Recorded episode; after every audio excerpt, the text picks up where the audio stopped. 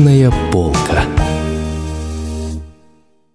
Родился я в двадцать седьмом году. 8 ноября, когда природа, торжественно присутствие при родах, оделась в неземную наготу. Всю ночь гундели старые валы, копытами стуча, храпели кони, мать, слушая отцовы похвалы, остановила взгляд свой на иконе. В окне звезда горела, как светец, была обрадована повитуха и донеслось до маминого слуха. О, Боже! Он в рубашке. Молодец! Добрый день, уважаемые радиослушатели!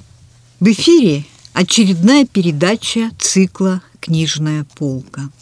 Я начала свой рассказ чтения строк поэмы Петра Ивановича Реутского, которого 8 ноября этого года исполняется 90 лет. Это строки его поэтического романа автобиографии. Говорят, те, кто рожден в рубашке, проживает интересную и счастливую жизнь. Ну, счастливая, может быть, у Петра Ивановича не получилась жизнь, но то, что она была необыкновенной, творческой, это действительно так. Но, наверное, лучше всего об этом расскажет близкий человек Петру Ивановичу, его ну, падчерица, можно так сказать, Ольга Олеговна Горбовская. Добрый день, Ольга Олеговна. Здравствуйте, уважаемая Рима Григорьевна. Добрый день, дорогие радиослушатели. Давно я с вами не встречалась. Итак, 90-летие, 8 ноября.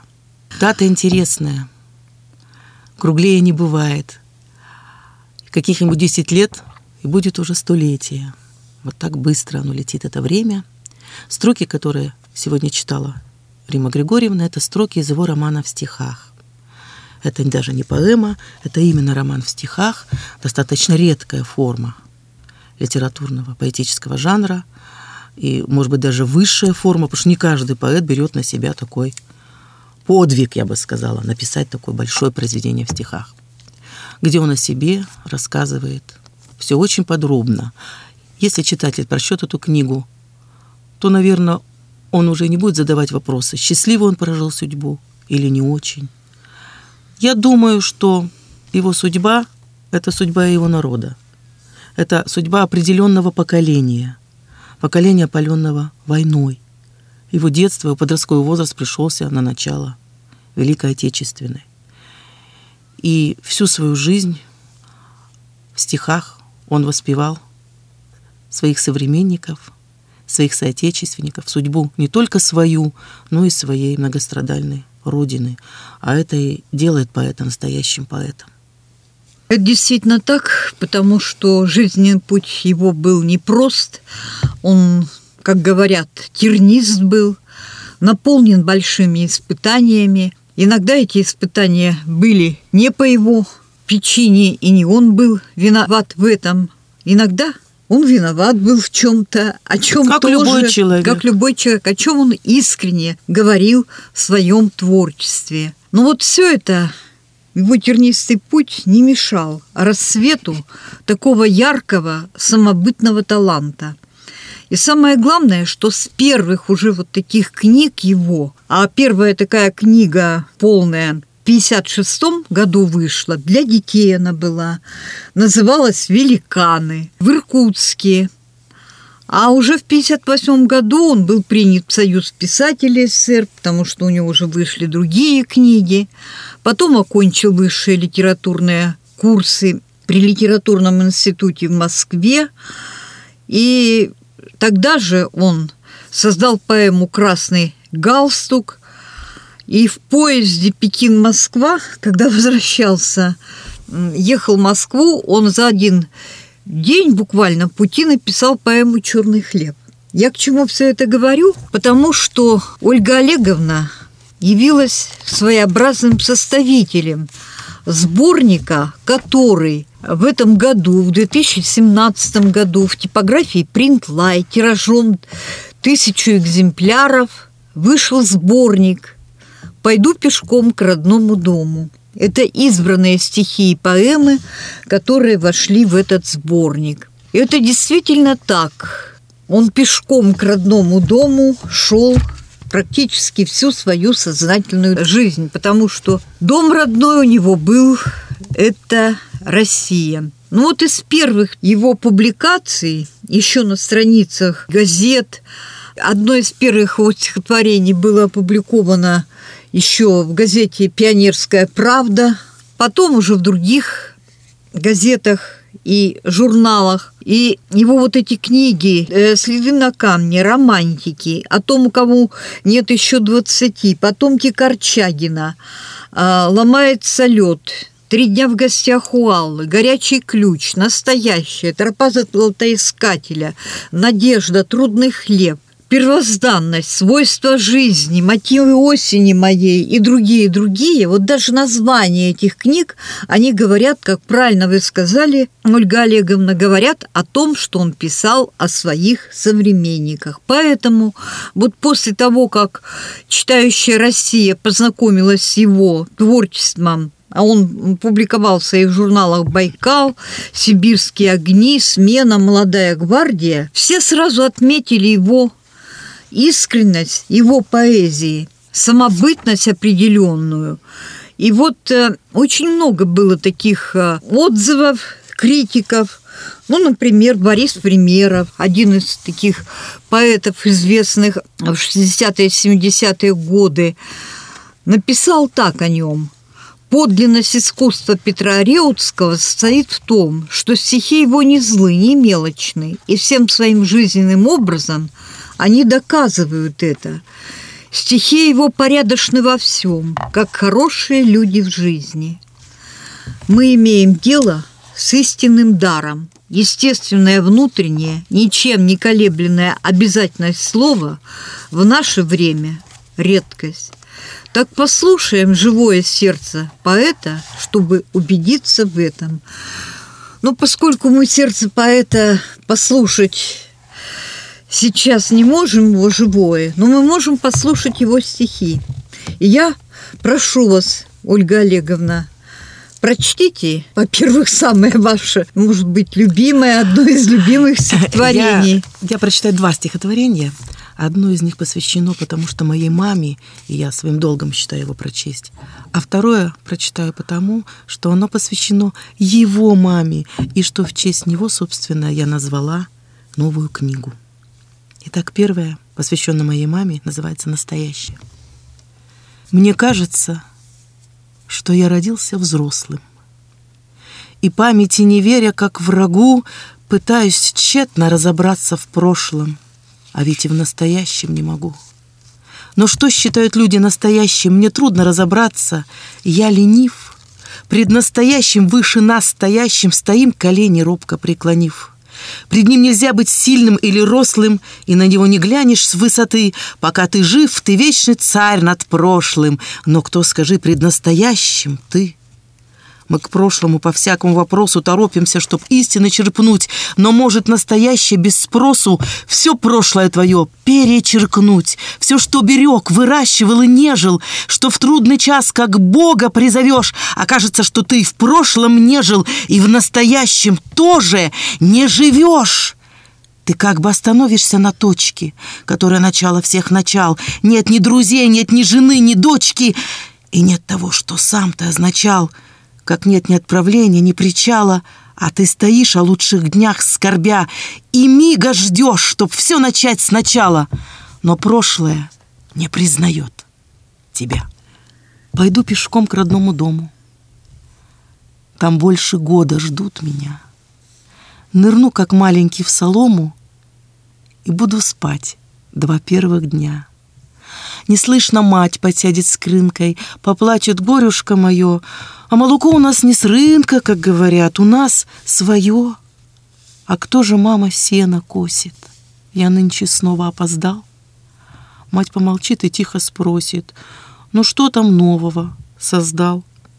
Я щей поем, пройду с литовкой, обкосы есть еще пока. Мальцом ходил когда-то ловко, но вот уже не та рука.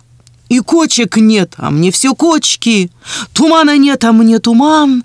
Напьюсь воды из ржавой бочки и закачаюсь, как бурьян. В родной деревне нет мне места. Не потому, что дрянь дела, что моя бывшая невеста недавно двойню родила.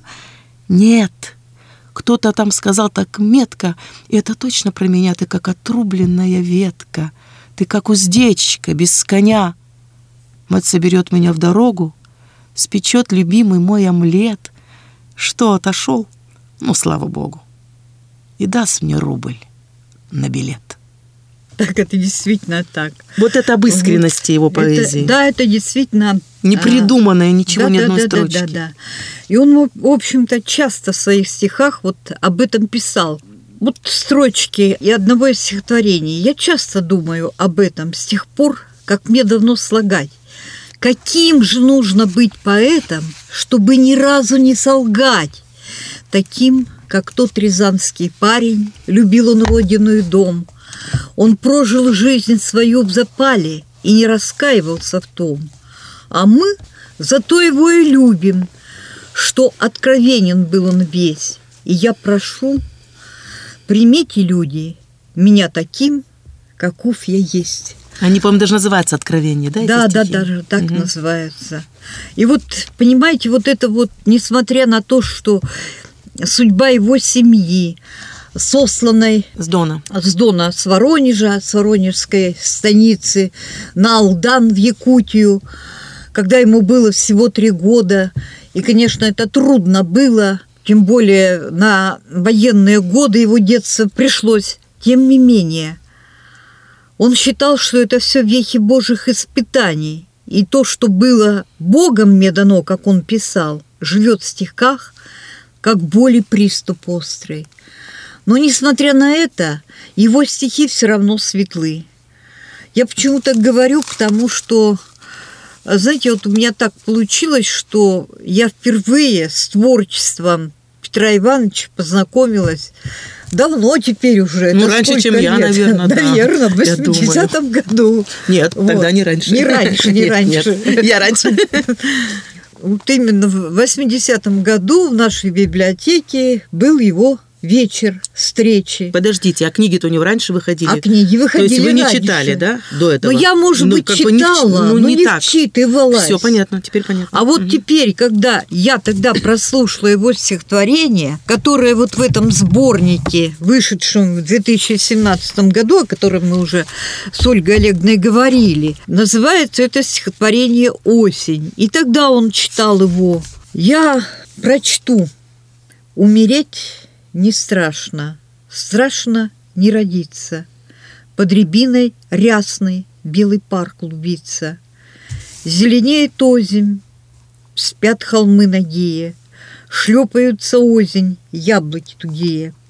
С проводов, с деревьев шлепаются капли, Плачут за деревней вымокшие цапли, Пастухи отару гонят из поддона. Я живу на пару с одиноким домом. Дом не дом, избушка, где будильник тикал. Здесь вот мать-старушка отходила тихо. Так же шли туманы пеленою белой. Опустел без мамы дом осиротелый. Зябко и беззвездно страшно выйти в сени. Поздно, слишком поздно, матерей мы ценим. Что мне здесь не спится, Печь трещит под боком, страшно не напиться в доме одиноком. Надо мне, чтоб двери тихо постучали, Пусть никто не верит, будто я печален. Просто иногда мне хочется поплакать, На дороге давней слякоть, слякоть, слякоть. Тихо над рекою крячет уток стая, Жизнь люблю такую, есть она какая — добрый, бесшабашный, что кому годится. Жизнь прожить не страшно, страшно не родиться. Стихотворение помечено 70-м годом, и оно в разных сборниках было, но я действительно, во всех. наверное... Это такие стихи, всех... которые он вставлял во все абсолютно.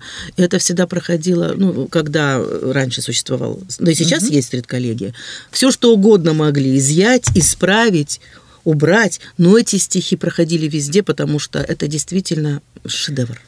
Да, это шедевр. Небольшой поэтический Я шедевр, теперь да. понимаю, почему. Потому что, наверное, вот именно тогда я обратила на них особенное внимание.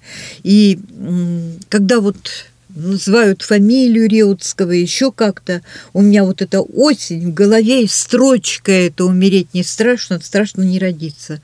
Дело в том, вот он здесь пишет о матери, да, такие искренние строки, у него много вообще посвящений. Очень. И матери много. А у меня тоже вот в этом году, в том году, когда была у нас встреча, умерла мама, ушла из жизни. Может быть, еще Это поэтому. была вот да? горячая такая свежая Да, да, рана, да, это свежая поэтому рана. так легло на ваше Так сердце. легло, да. Что касается мамы, я хочу сейчас еще одно стихотворение прочесть. Зима. Бывало, сядешь в поезд, приедешь к матери с отцом. Да. Земной поклон отвесишь в пояс перед родительским крыльцом. Едва отец нахмурит брови, как мать смиренная всегда вдруг оборвет его на слове усмешкой «Нет в тебе стыда». И так она бывала рада, да обнимается до слез, достанет плитку шоколада, что ты ей год назад привез. Во флигелек отца спровадит, упросит, ты уж ласков будь, тебя уложит на кровати, сама приткнется как-нибудь. И, называя нежно Петей, твои седины теребя, до петухов при тихом свете, не наглядится на тебя. Но еще я хочу сказать, что, в общем-то, на протяжении всей вот своей жизни он как-то много у него было таких стихов, и несмотря на то, что вроде бы надо было ему обижаться на ту власть, которая семью выслала с Дона э, в холодную Якутию, тем не менее нигде у него нет таких стихотворений, которые бы говорили, да. Ну, конечно, обида была какая-то детская. Именно Ну, детская. любовь, именно, именно детская, я а знаете, говорю. почему детская? Потому что, когда это произошло, ему было два с половиной года. У него, если она память, то она какая-то генетическая о родине. А ведь всю жизнь он прожил в Сибири, и когда он в 81 году уехал в Ярославскую область, оттуда он рос в 90 он там прожил 9 лет. Но он оставался сибиряком по своей сути крепким таким темпераментным, открытым, настоящим сибиряком. И это был не его э, нравственный климат, это было не его место, ему только казалось, что ему там хорошо. Другое дело, что творчество из него там шло, слава богу, и роман вот этот в стихах начал, задумал там. На какое-то время это было его таким тихим уголком, тихой пристанью, возможно, но ненадолго, потому что он вернулся в Иркутск и закончил свой жизненный путь в Иркутске, и он оставался сибиряком, и он должен был быть, видимо, изначально сибирским поэтом. Того было его предназначение. Ну, знаете, вот в этом э, романе стихах, о котором мы говорили, да, вот с вами уже эпилог интересный. Я там несколько строчек позволю себе зачитать. Очень хороший, я буду Иркутск, Иркутск, на улицах твоих прошли мои растраченные годы. Здесь я любил девчонок за двоих, не оценив подаренной свободы. Я знал Иркутск, когда в его домах теснились люди, как зыка в бараках. По шрудих в соседских закромах мужали огольцы в дворовых драках. Я знал Иркутск, когда Вампилов Саша вошел впервые в университет, и девочка селинская Наташа блистательной была в 17 лет. Когда за кинозвездою наравне цветущая, как ягода малина, была красивой самой по стране студентка ты Морозова Галина. Иркутск, Иркутск, я знал тебя еще, когда светилась Крамова на сцене, когда гремели Тишин и Личев, которых мы и по сегодня ценим. Иркутск, ты много дал и много взял, но мне всегда лицо твое приятно. Меня твой удивительный вокзал встречал и провожал неоднократно. Отец и мать ушли уже давно, за ними брат и дорогие сестры, и то, что было нам судьбой дано, живет в стихах, как боли приступ острый. Но я все дальше читать не буду, времени, к сожалению, нет. Но я хочу сказать, что вот у него не только любовь к Иркутску, как части неделимой нашей России, но еще и любил он вообще Россию. Не надо, не кричите о России. Всеславием ее не обошли. Мужчины землю кровью оросили, а женщины слезами обожгли. Россия Люди в ней сильны и кротки, и славит их история сама. Россия — это слово не для глотки, оно как мать для сердца и ума. Когда лежали мы в кровавых росах, когда казнили нас в концлагерях и вешали на наших же березах, кричали разве мы о матерях? Мы тихо повторяли это слово, когда пришлось тонуть или гореть. Не знаю долго более святого, как за тебя, Россия, умереть. Но наряду с таким, может быть, несколько пафосным, в хорошем смысле слова стихотворений, ведь его стихи были о любом, о самом неприметном, внешне непривлекательном человеке, и он видел в нем эту нравственную красоту, чистоту. Надо сказать, да. что в нашем доме вообще люди по статусу никак не делились. В нашем доме были все от скромного уборщицы и дворника до профессоров. И всем было уютно и тепло в нашем доме, где царствовали моя мама и Петр Иванович, которого мы сегодня вспоминаем в связи с такой годовщиной. Я хочу посмотреть стихотворение, вспомнить, с которого началось мое знакомство с его поэзией. Вышло так, что он появился в моей жизни, когда мне было 9 лет. Мы переехали в город из поселка, потому что вот та самая Галина Доморозова, которая сейчас в эпилоге читалась, это девичья фамилия моей мамы, еще до того, как она вышла замуж за моего папу. Потом она уже стала Глазковой, и так всю жизнь она была с этой фамилией. Но, тем не менее, первое стихотворение, которое я услышала в 9 лет, вызвало во мне слезы. И я бы хотела его сейчас прочесть. Это как раз тот самый маленький человек. А маленький человек — это всегда главный персонаж в русской классике, да. между прочим. Итак, тихий дворик. Ох уж этот мне тихий дворик. Лишь пробудется тишина, выезжает безногий дворник, бывший воинский старшина. Упираясь руками в землю, он взывает ко всем богам, посылая проклятие зелью и подшипниковым ногам. Выбегает с пустыми ведрами целый выволок кротких жен. Вот с ночной зигзагами бодрыми прошагал кочегар пижон, бросил дворнику «Guten Morgen!» фиксы желтые обнажив, и два шрама на пьяной морде резко скрестились, как ножи. Чуть позднее пришли рабочие, самокрутками врань дыша. Два студента, главбух и прочие следом двинулись не спеша. И потом, слегка пообедав, бормоча что-то как в бреду, три отчаянных дармоеда на иркутный пляж побредут. Так начнутся дела и будни, у каждого суть свои. Кто-то в поте трудиться будет, а другой получать за двоих. Кто-нибудь в семидневных прениях наконец-то одержит верх. Главный бух вдруг получит премию, купит новый для шубы мех. День пройдет. Для кого удачно, другим ничего не даст. Дед Нефед с огорода дачного на все сто огурцов продаст. И опять соберутся вечером, кто в беседке, кто просто так, будут мальчики злой весело модных девочек дергать в такт, заплюют и спохабят дворик, превратят его в грязный хлев. Утром снова без ноги дворник заработает здесь на хлеб. Или вот судьба маленького человека. И причем это стихи, которые раскрывают саму суть самого поэта, какую-то немелочную и благородную. Я даже помню спор, который у него был с одним из известных очень писателей, э, когда тот второй оппонент сказал, что Петр Иванович так не может быть. Он сказал, а я верю, что так должно было быть. И я думаю, что в идеале и он бы так поступил. Объясню почему. Для него не существовало чужих детей. Вот я ему не родная по крови. Но моих детей он любил уже как родных внуков. Да он и меня любил как родную, но он меня все-таки знал с 9 лет. А моих детей он нянчил с пеленок. И он за ними ухаживал. Вы знаете, не каждая родная мать так ухаживает за ребенка, как он ухаживал за моими детьми. Ну, у него же даже есть э, и, посвящение и вот, вам. И вот мелочь. Пришел служивый человек из дальнего похода. Он дома не был целый век. Четыре долгих года. Прошел с боями Крым и Рым, потом еще полсвета. Своим детишкам четверым принес он власть советов. Уселись дети на диван, как на пенек опята. Наташка, Галька, Глеб, Иван. А это кто же пятый? Сидит двухлетний мужичок, как равный среди равных. Сползла слеза с небритых щек, горячая, как раны.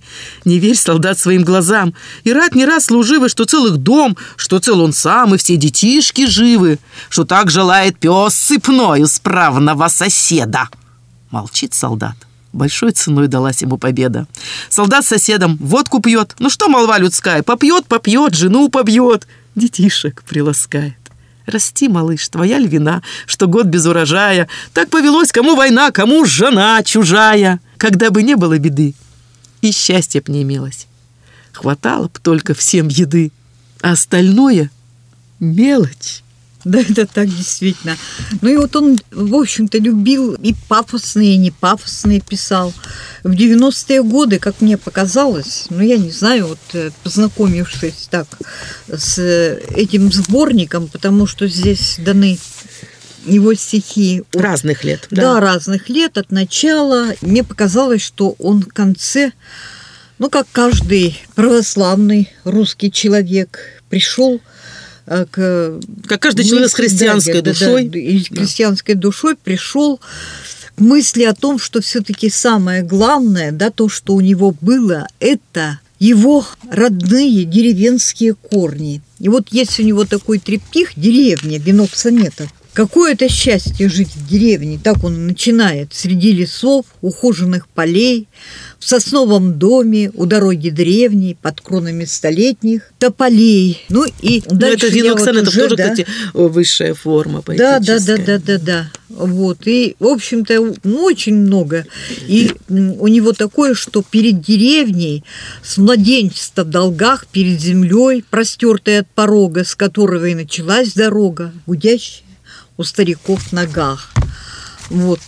Ну и, конечно же, он просто писал о России. Может быть, некоторым покажется, что это пафосно, что ли. Вот есть у него в 90-е годы уже написанное э, стихотворение «Песни о России». «Белый конях, белый конь, белый-белый, как Россия». Голоси, не голоси, жизнь поставлена на кон – Совершился Божий суд по степи да по сугробам, Всю Россию гроб за гробом на погостой унесут. Плачут дети и жена, плачет мать Анастасия. И такая тишина, будто вымерла Россия. Белый-белый, белый конь, Видно, скормлен на соломе, По России в каждом доме Плачет русская гармонь. Но это 90-е годы. Да, Все это страшное, это, это страшно. очень страшное время. Вот. И на его восприимчивом сердце, на его обнаженной, практически без кожи. Душа у него без кожи совершенно была. Естественно, это не могло не отразиться на поэзии. Это абсолютно нормально для любого художника. А мне почему-то сейчас вспомнилось, опять я к Пилогу возвращаюсь об Иркутске, поскольку там прям фамилию упоминались, о его особому любви к Вампилову. Он его любил просто как младшего брата. Даже не то, что любил. У меня такое было ощущение в детстве, что он его обожал. Каждая Наверное. его удача была для него счастьем. В доме он был почти ежедневно. Он на него смотрел просто с таким восторгом, с таким восхищением. И я не знаю, как он относился к нему. Наверное, с уважением, потому что он называл его полушутя с присущим ему сарказмом патриарх.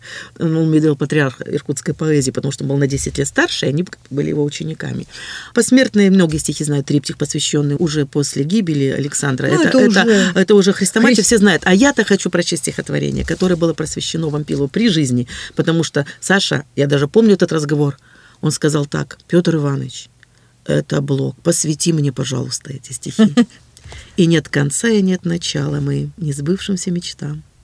Вновь прохожу по тем местам, где ты счастливая скучала, как пароход ищу причала. Гореть, гореть моим мостам. Пух с тополей летит по роше, его движения так легки, не подаю друзьям руки, сегодня просто я прохожий. Упал во всем с тобой схожий, луч света поперек реки. Я никогда не перестану ждать, восторгаясь и скорбя. Мне не достанет лишь тебя, когда однажды жить устану. Чуть слышно лось проходит к стану, тревогу тайную трубя. Хотел бы жить начать сначала, чтоб все не так и все не там, но гордость ходит по пятам. Ты не ждала и не скучала. А я опять ищу причала моим несбывшимся мечтам. Это вообще чистая-чистая поэзия в самом таком ее ярком проявлении, потому что у каждого поэта есть своя загадочная рана, которая питает его творчество. И я думаю, у Вампилова была такая рана, и у любого другого художника какая-то несчастленная мечта, какая-то потерянная да, любовь. Да, да, да, да, а да. она, конечно, была. И у Петра Ивановича была богатая биография, и у Вампилова тоже была, наверное, в жизни такая женщина, которой, может быть, он скучал. Я думаю, что это такая излюбленная тема всех поэтов, и не надо, чтобы все не было благополучно благополучно. Иначе невозможно это написать, не имея вот этой сердечной раны, потому что настоящая поэзия на кровью пишется ведь, кровью. Это так. А потом он действительно о себе как-то писал. «Я меняюсь каждое мгновение, как вода, текущая в реке, как в пургу снежинки на руке, или как любовь и вдохновение. Надоест жена, стихи, дорога. Это тишь озер и зеленя, только неизменная вера в Бога остается в сердце у меня. Ну, это в конце 80-х написано. И вообще, мне кажется, вот последние 90-е годы он все-таки, ну, как каждый русский человек, крещеный, православный, он уже пришел к вере к Богу, потому что... Да потому что нельзя без веры умирать. Да. Потому что он чувствовал, что после такого количества инфарктов ему остается все меньше. И всей своей жизнью он кому обязан? Таким чудом он спасался несколько да. раз от инфарктов. Только с Божьей помощью, значит, он еще должен был здесь жить какое-то время, прожить. Да и так и написал, что нерушим в веках небесный храм, и наша жизнь есть дорога к храму. И действительно он так и выстроил свою жизнь как дорогу к определенному храму. Ольга Олеговна, а все-таки самое ваше любимое стихотворение – ну, я уже прочитала да. два любимых в начале. Ага. Я сейчас найду еще тогда. Я очень многие его стихи люблю. И совсем даже я не знаю. потому, что он близкий мне человек, а потому что его поэзия правда меня пронзает. И чем дольше я живу, тем более пронзительно кажутся многие его строки, которые, может быть, даже в юном возрасте я могла и не оценить, как сейчас. И воспринимать сейчас, не так, да, как сейчас. Да, воспринимать по-другому. Я сейчас найду обязательно. Память сердца, верни меня к детству. Вот такое вот в крайне смелым. Но я люблю, например, завещена. я, например, очень люблю про первую любовь стихи. Влюблялись мы, когда война, когда не ели хлеба вдоволь, когда вдруг становилась вдовой недели без году жена. Нам было по 15 лет. Сырой забой железной тачкой, на свидание шел я с пачкой американских сигарет. Они горьки, как лебеда. Пусть это выглядит нелепо, их поставляли вместо хлеба, держа в союзных господа. Жизнь не осмыслив до конца, росли красивыми ребята. Кто надевал рубашку брата, кто френч погибшего отца. Влюблялись мы, когда в дома за похоронкой похоронка. От них Тамара, почтальонка, в конце войны сошла с ума. Влюблялись мы, за что людьми судимы не были так строго. Продлись война еще немного, и было б нам не до любви. И ведь что интересно, что эти стихи написаны в 1979 году. Вы можете себе представить, сколько да. лет пошло после войны, а он ей был опален, он не мог, он же не воевал. Он просто наблюдал жизнь вокруг себя, жизнь взрослых людей, жизнь старших братьев, жизнь соседей, я не знаю, круги, да всей страны, в конце концов. И через столько лет так пронзительно об этом написать, вспомнить свою юность. Ну, он, по-моему, в, в одной время? из своих э, поэм сказал, что хотя он был в Алдане, да, тем не менее войну они чувствовали. И вспоминает, что была война, был случай частный, так, за булку пять жестоких лет и так далее. Там, угу. в общем, вот все это. Он, э, меня Россия воспитала, и был я счастлив ей служить, но никакого капитала, кроме крестов, не мог нажить. Это он об отце. И все, да, вот а он тоже все. один капитал нажил, да, вот свою капитал. поэзию. И все-таки лучшая память всегда о художнике любом, его день рождения или в день памяти, это всегда изданное. И вы знаете, для меня счастье, что эта книга состоялась. А, потому что я пыталась издать книгу и на 80-летие на его, и на 85, но на 90 все-таки это случилось. И я должна сказать огромное спасибо всем, кто принимал в ней участие. А, и редакторам, и наборщикам, и своему сыну тоже, потому что рукопись в электронном виде он набирал. Я только выборку сделала. Естественно, Александру Константиновичу Лаптеву. Э, он самый-самый главный, потому что он директор издательства, благодаря которому ну, вышла ну, эта дело книга. в том, что мы обсуждали на издательском совете, да, угу. давно, это еще, по-моему, года полтора назад, да, когда эта книга только была. Проблема готова, же была всегда финансовая, что Конечно. надо было найти финансы. И Александр Константинович это сделал. Э, я не знаю, золотое просто сердце у человека. Потому что, вы знаете, все-таки дорого яичко в Христов день. Уж очень хотелось, чтобы она вышла к юбилею. И это все-таки случилось. Чему ну, я очень рада. Мне еще очень нравится стихотворение его, которое он еще в 71 году написал. Называется «Свойства жизни». Угу. «Я скитаюсь по свету белого, с детских лет этой страстью болен, и ошибок немало делаю по своей или чьей-то воле. Я могу ночевать под небом, не считая это геройством. В наше время страдать нелепо, ну такое у жизни свойство. Вот уже мы штурмуем космос, добираясь до самой сути. Но как прежде ложатся косо чьи-то жизни и чьи-то судьбы, уезжают в разные стороны, к Сахалину, и, может, к Латвии, все земное, делившее поровну, и одними жившее клятвами. Мир земной он велик и тесен, не особенно в это верится, когда вдруг пронимает плесень в самый искренний угол сердца. Я хочу, чтобы в мире этом, где решения, как мысли скоры, отзвучали нестройным эхом равнодушие, разлуки, ссоры. Я скитаюсь по свету белому, только песни со мной улыбки. Я ошибок немало делаю и умею прощать ошибки. Я думаю, у нас как-то так логично получается, подходит беседа к концу, и я хотела бы восемь последних строчек прочесть, а, потому что оно как бы обрамляет всю нашу вот эту незримую интонацию России. Я не лишний в моем краю, где на всех и земли, и небо, Сколько я поделил краюх, приносимого мамой хлеба, всем делиться хочу с людьми, даже жизнью своей неделимой, но ни с кем не делю любви, я к России моей любимой. Да, я хотела это тоже прочесть. Вот видите, как здорово, ну, что так, мы с вами, да? да. У нас есть общее. Спасибо большое, Риме Григорьевне. Спасибо большое вам. Я хочу вам в завершении сделать небольшой презент. Вот эту фотографию подарить. Это 80-й год, Центральная городская библиотека в ту пору Ленина, а ныне библиотека Потаниной, Петр Иванович, как видите, здесь Людмила Ивановна, э, заведующая в ту пору читальным залом, ныне уже не работает, я Ну и ваш покорный слуга. Вот, э, хорошо, тем фотографии, что у меня такой в архиве нет, поэтому вот, вам огромное спасибо. Пожалуйста, ваш архив и дорогим радиослушателям такой... большое спасибо за внимание. И мы будем очень рады, если наша передача вам понравилась. Всего вам Спасибо хорошего. большое. До новых встреч в эфире. Повторяю, что сегодня мы разговаривали о новой книге «Пойду пешком к родному дому» Петра Ивановича Реутского и моим собеседником была Ольга Олеговна Горбовская. Передача была посвящена 90-летию Петра Ивановича Приутского. Вы слушали передачу «Книжная полка».